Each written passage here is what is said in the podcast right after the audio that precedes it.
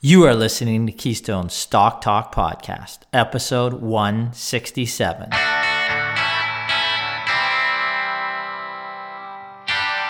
If this is your first time listening, then thanks for stopping by.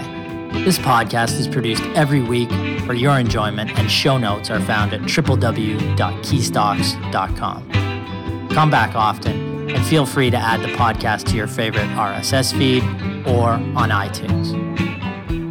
You can also follow us on Twitter at Keystocks and on Facebook or via our 24 hour streaming radio station, pennystocks.fm.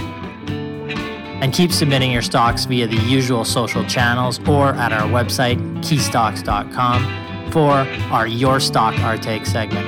And we just might review your stock in an upcoming show and let you know if it is a buy, sell, or hold.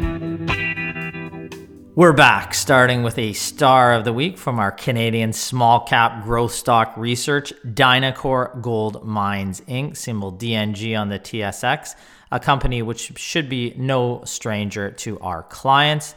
The company purchases ore from small scale miners or artisanal miners in various regions of Peru, processes it at its mill, and sells the extracted gold and silver internationally at market prices.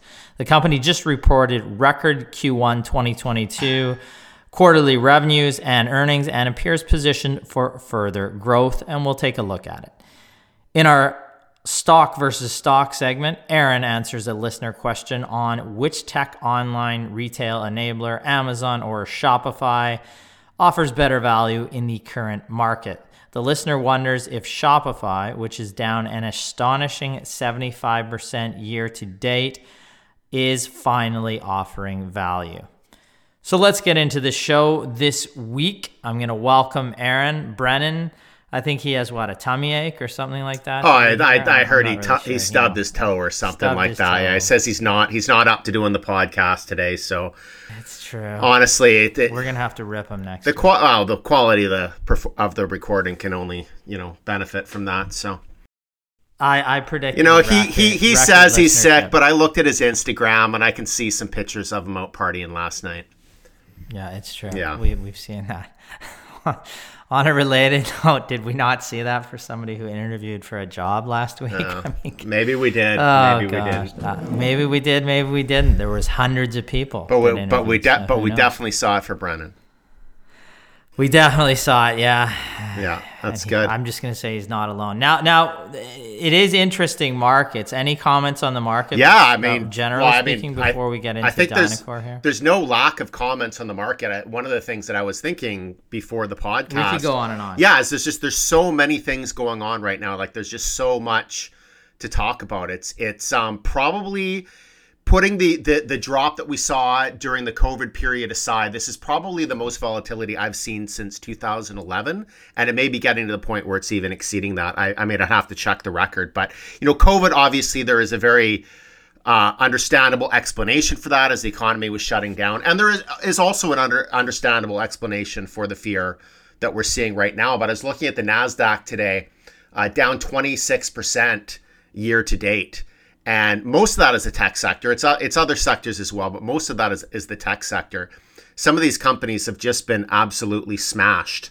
Uh, and we've talked in the past that we have a list of tech companies in the U.S. that we're going through, um, researching, and we think that there could be some potentially great opportunities, long-term opportunities coming out of this volatility. But what we've had to do over the last couple of weeks here is really go back um, to the first step because the, the the companies the prices kept going down.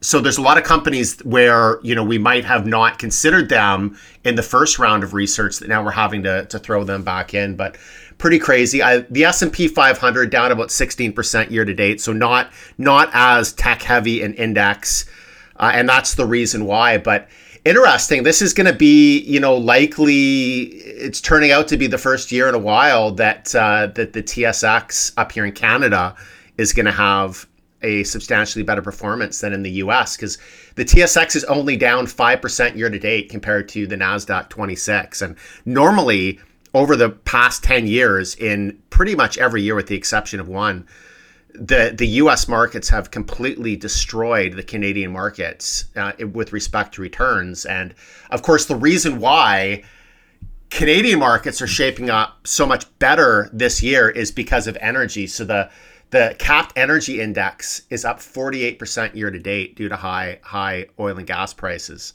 which is crazy. I mean, energy has been a horrible place to invest for most of the past 6 or 7 years but over the past year to 18 months it's uh, it's been it's been propping up the the Canadian market. So yeah, and th- this is why we've always talked about it as a trade versus a an investment. I mean, if you look back at investing in it five years, ten years, twenty years, uh, it's it's not a sector that you'd have a long term sustainable investment in. Uh, if you would have luckily timed it correctly, you know, over the past 12, 6, 12 to 18 months, um, you know, you would have done well. Now, going forward, is it, the, you know, where 30, 40% of your portfolio should be? No, no. No. I mean, it shouldn't be although, although like that, energy does make up about 25 30% of the Canadian market, which is pretty crazy. Which but no, they, we would yes, we would not and this is why this is a large reason why the Canadian market has underperformed a lot of other uh, markets from developing countries over the past decade are, are certainly over over a large part of it. But yeah, you know, I would just say, you know, yes, oil and gas more of a trading asset, or perhaps something to just hold a long term smaller allocation in. So one of the one of the companies that we've recommended this year in our in our dividend stock research is a oil and gas royalty streaming company, uh, diversified between Canada and the U.S. Pays a nice dividend, really nice dividend actually, and producing outstanding performance and giving people direct exposure and less volatile. And royalty is just less volatile. Le- less way to exposure have exposure. Exactly. Like you're getting it will have volatility. You're getting in a strong oil market. You're getting you know ninety percent cash flow margins on it, which you know it is. It, and, and, people have asked me, oh, is the dividend safe? No, the, the dividend's not safe. It's it's pure commodity price exposure. But if you want to get some exposure in your portfolio that you just basically hold more or less long term, but it's but, but it's a relatively small part of your portfolio. Maybe it's five percent. Um, then that's one way to do it, right? What I find with the oil and gas producers is that well, one, as I said, they've been for most of the last six seven years a horrible place to invest. Um, but also, the, it's just such a complicated business. I mean, you really have to understand the properties where they are uh, the decline rates. There's a lot of technicals. I mean, I've talked to management teams before about what's going on with their company. You really almost need to be a specialist in the area to really fully understand what's happening under the hood. And then, of course, a lot of them, particularly in Canada, have high debt. Um, they pay high dividends, but then they're also a very capital intensive business because they have to they have to put a lot of money back into their properties just even to maintain production. Um, so to do that, they're taking on debt, they're issuing shares, and I personally don't like that model. I don't like the model of having to paying a high dividend, but then having to take on a lot of debt just to maintain production. Um, to me, that's not that's not an ideal situation. So we thought royalty streamer was one way to get some high risk exposure to the area, high risk relative to like say other companies that would be more defensive, um, not necessarily high risk compared to other energy producers. But I mean that's that's another way of looking at, it, but but a smaller portion of your portfolio with the understanding that it's going to be volatile, but you at least get to participate when the energy markets are strong. Um, you know, the bottom line is that I, I think that there are, well, I know that there are there are a lot of uncertainties, and there are good reasons why investors are concerned right now, um, from the the inflation to the rising interest rates, supply chain, labor market, and if you look at, I mean, we never try and predict if a economy is going to go into recession because it's not just about predicting the likelihood of a recession. You, you have to time it properly.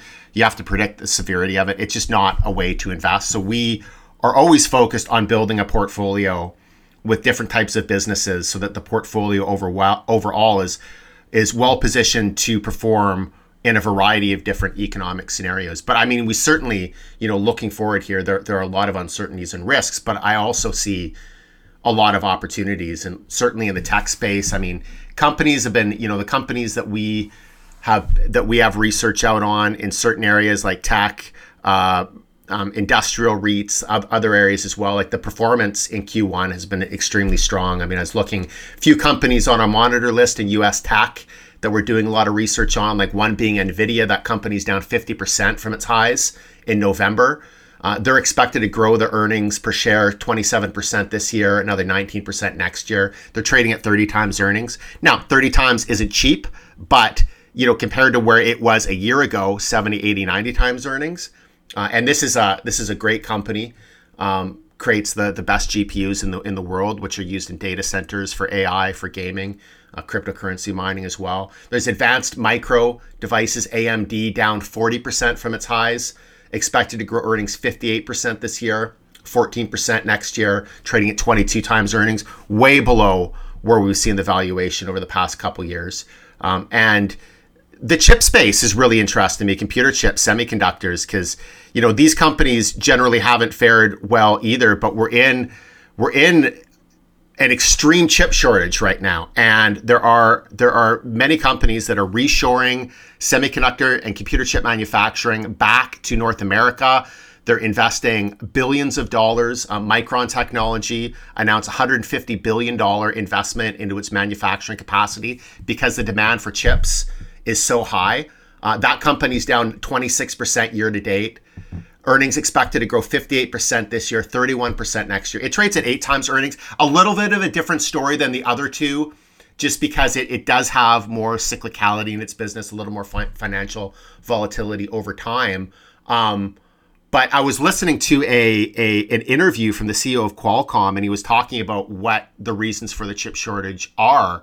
And a lot of people will blame the pandemic. And he said, well, that definitely made it worse. But he's like, what really, what the real issue is, is there's just been an explosion in the demand for chips that had nothing to do with the pandemic. So the pandemic definitely accelerated that that shortfall. But I mean, if you just look at the auto industry, for example, um, the electronics that go in a car, there are thousands of chips now that go in in some vehicles. Uh, Deloitte put out a report: 18% of a car's cost was electronics in 2000. It's now over 40% and expected to continue to grow to 2030. So a lot of companies expanding capacity and it appears that, that the demand is going to be there, even with the expanded capacity, that they're not going to be able to fully meet the demand. So huge uncertainties out there, but also huge opportunities. Yeah, I think that's what we're seeing, and and just commenting on that, it, the encouraging element would really be the demand side, you know, and it's not just a supply side issue. And if we that would make it probably more sustainable.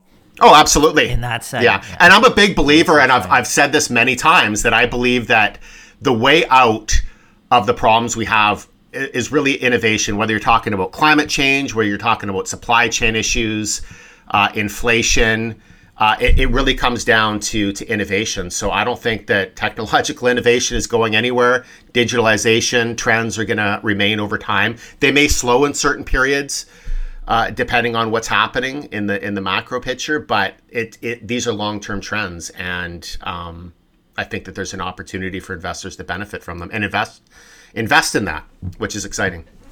Yeah, and I think generally with the markets, you know correcting significantly and severely in some cases. What I would put out to our clients and to listeners out there, um, you just got to, we're looking at every company in our portfolios, and many of them we're seeing uh, performance, the underlying performance of the business has been good. Uh, the markets generally have been bad what really worries us is if the underlying performance of the businesses is poor, regardless of what the market is doing. In this case, like I'm going to talk about a company right now.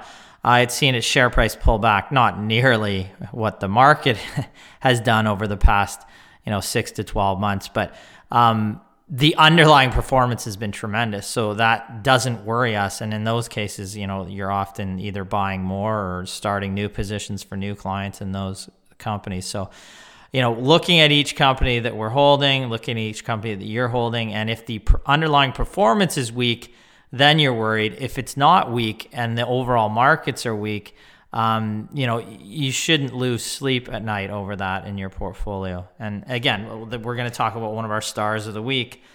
Uh, we we saw its share price pull back, particularly last week. It's jumped following the results that came out this week, uh, or just today.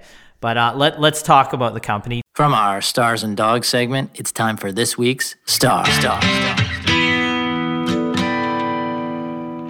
Dynacor Gold Mines, DNG on the TSX.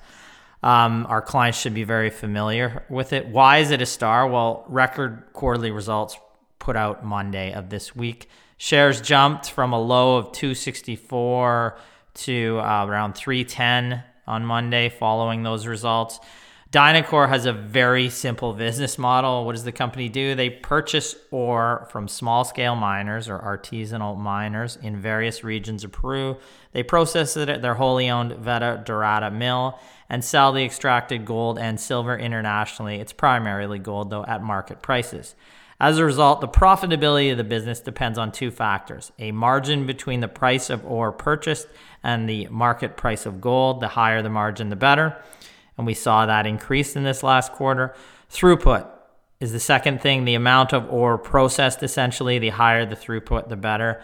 One other factor, you know, that we'd put in there is a higher pricing, gold pricing environment during a quarter encourages, or overall during a uh, period, encourages more small scale mining, which grows Dynacor's oil or supply and creates profitable go- growth for the business. So let's look at what happened in Q1 2022.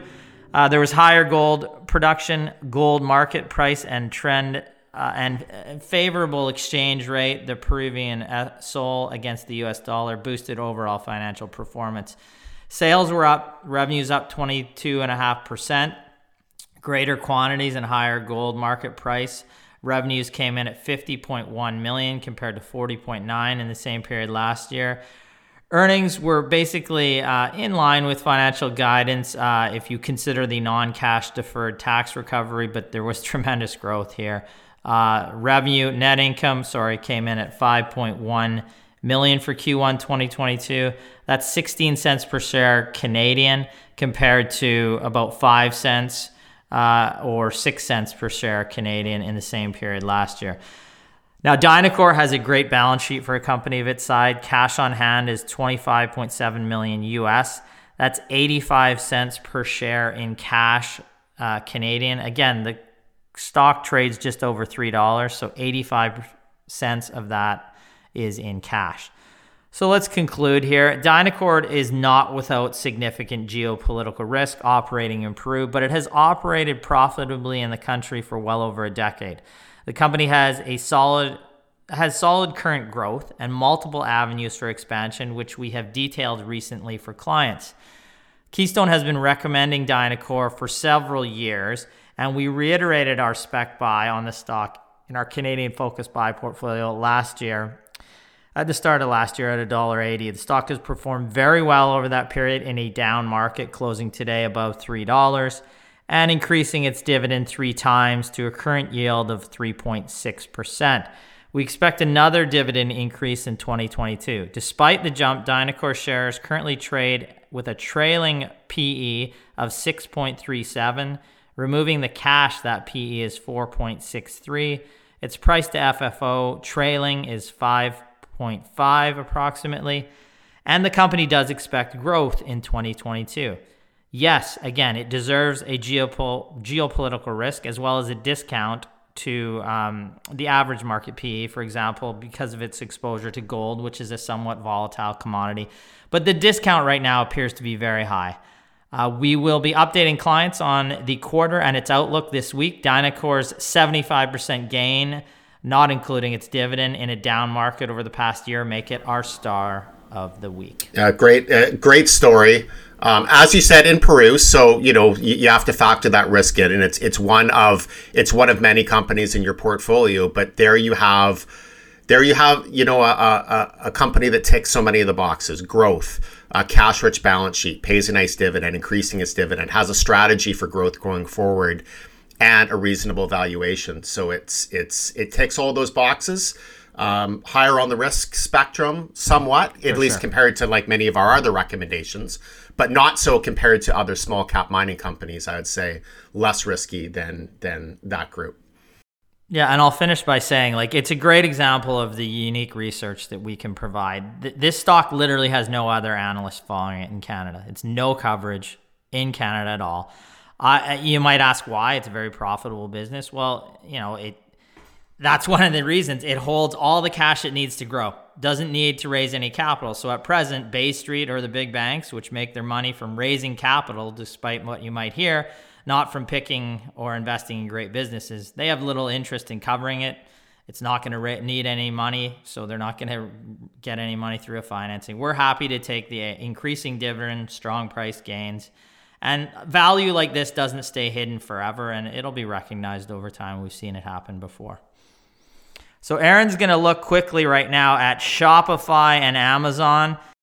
It's time we answer a question on your stock in a little segment we like to call Your Stock, Our Take. Buy, sell, or hold. Do a versus on these two. Uh, a client had asked with Shopify significantly down just year to date. I think it's almost 75% in that range.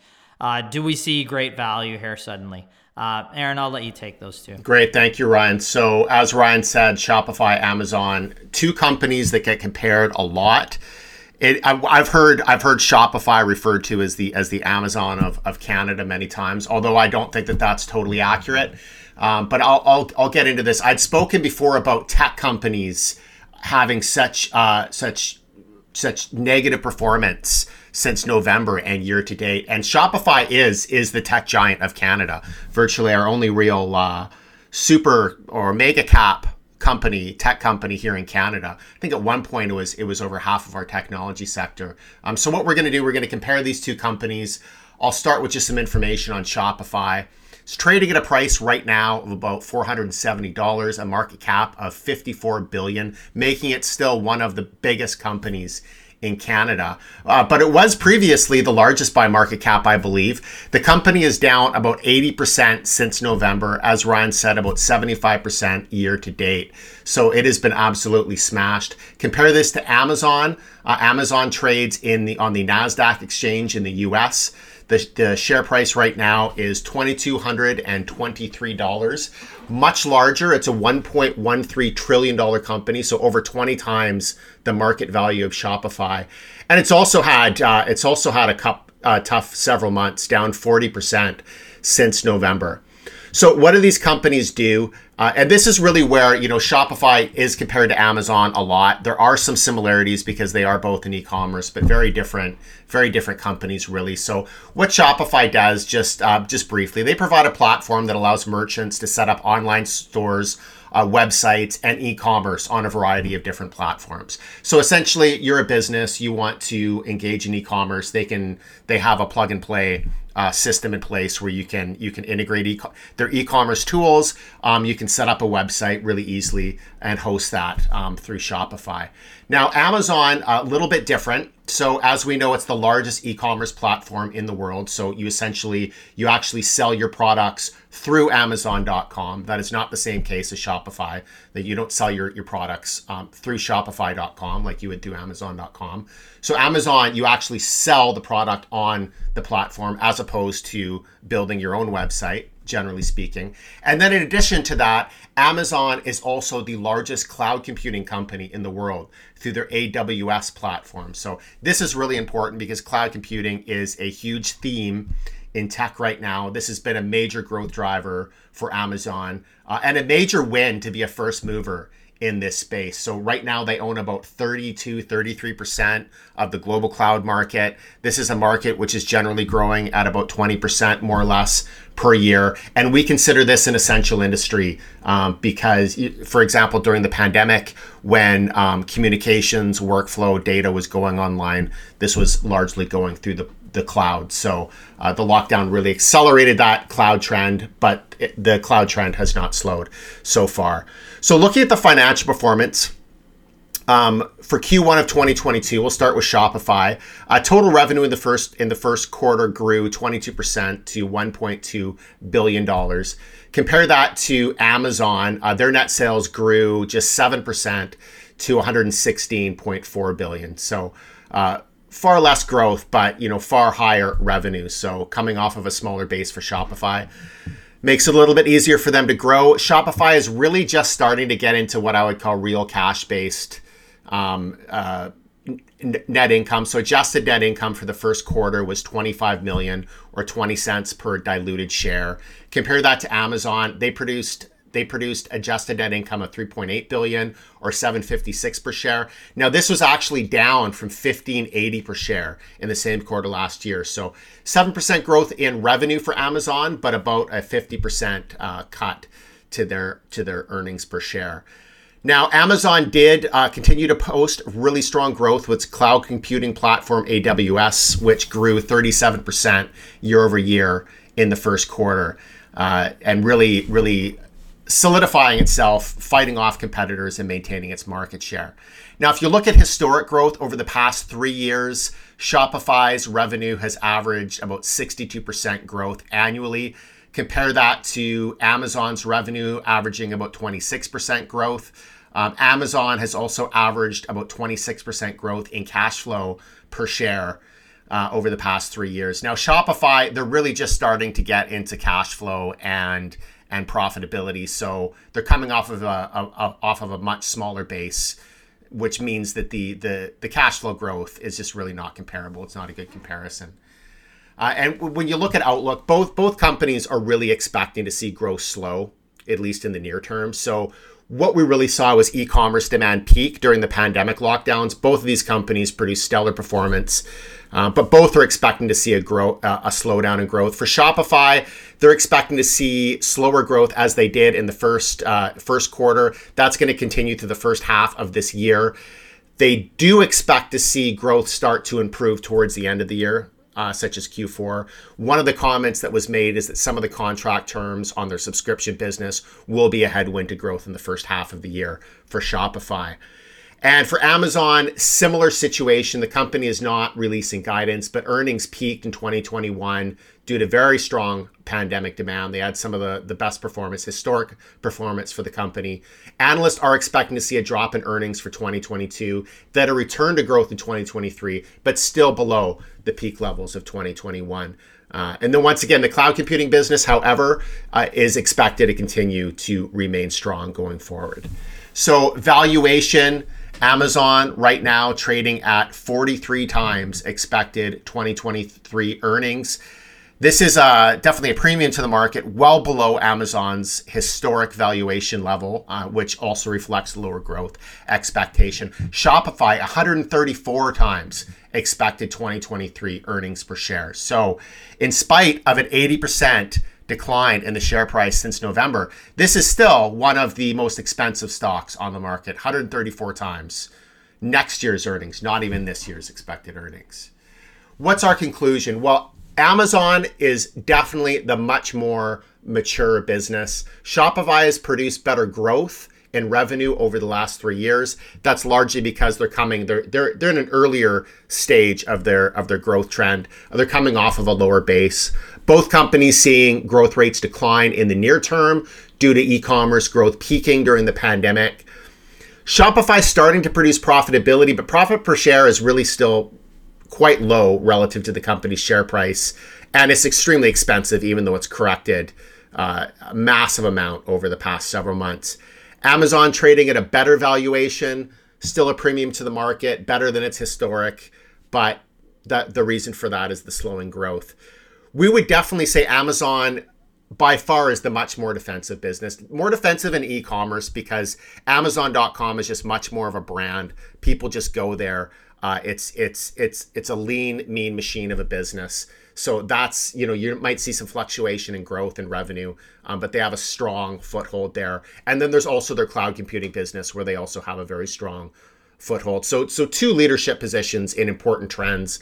Shopify, on the other hand, it's an interesting business, but it's much more likely to be exposed to competitive pressures. It's less defensive, it's less diversified. Right now, we aren't a buyer of either of these companies in the near term, but if I had to pick between the two, I would definitely choose Amazon over Shopify for long term investors. I just think that Shopify, there are just too many unknowns. I like to see that defensiveness in Amazon's business. And once again, I can't, I can't, uh, I can't state too much how much I love cloud computing is a long term trend. Yeah, no, it's a really good summary. I think it just one of the things that stands out. It's shocking that Shopify can correct 80%. I mean, that is a massive. That's not a correction, that's a crash. Sorry, I shouldn't say correct. And it still looks fundamentally expensive at least in the near to midterm. It, it's particularly with showing growth, uh, slowing growth. It is good growth, but it's slowing. It just shows listeners how, frankly, insane valuations were by late last fall after the, you know, what, what we can call it pandemic-induced run-up that we saw in technology. To see that stock go down 80% and it still be at 134 times 2023 expected EPS. So it's a cautionary tale. Um, you know, everybody wanted a piece of Shopify, you know, over the past couple years, but you know, it's it's it's destroyed a lot, a great deal of capital because people were willing to pay just anything for even what looks like to be a very good company. You can't just pay anything, and we talk about that all the time. So let's fi- find growth. Let's find it at a reasonable price. That's what we're looking to do. Looking at about 350 plus U.S. tech companies right now over the next couple weeks to find some value for our clients in what has been a significant sell off. So keep your questions coming in to our Your Stock Our Take. You want us to compare two companies like Amazon and Shop? We'll do it every week. Uh, rate us, review us if you like this content on um, iTunes, and we'll keep pumping it out there for you. As always, I'd like to wish you profitable investing, and thank you. Thank you. Profitable investing.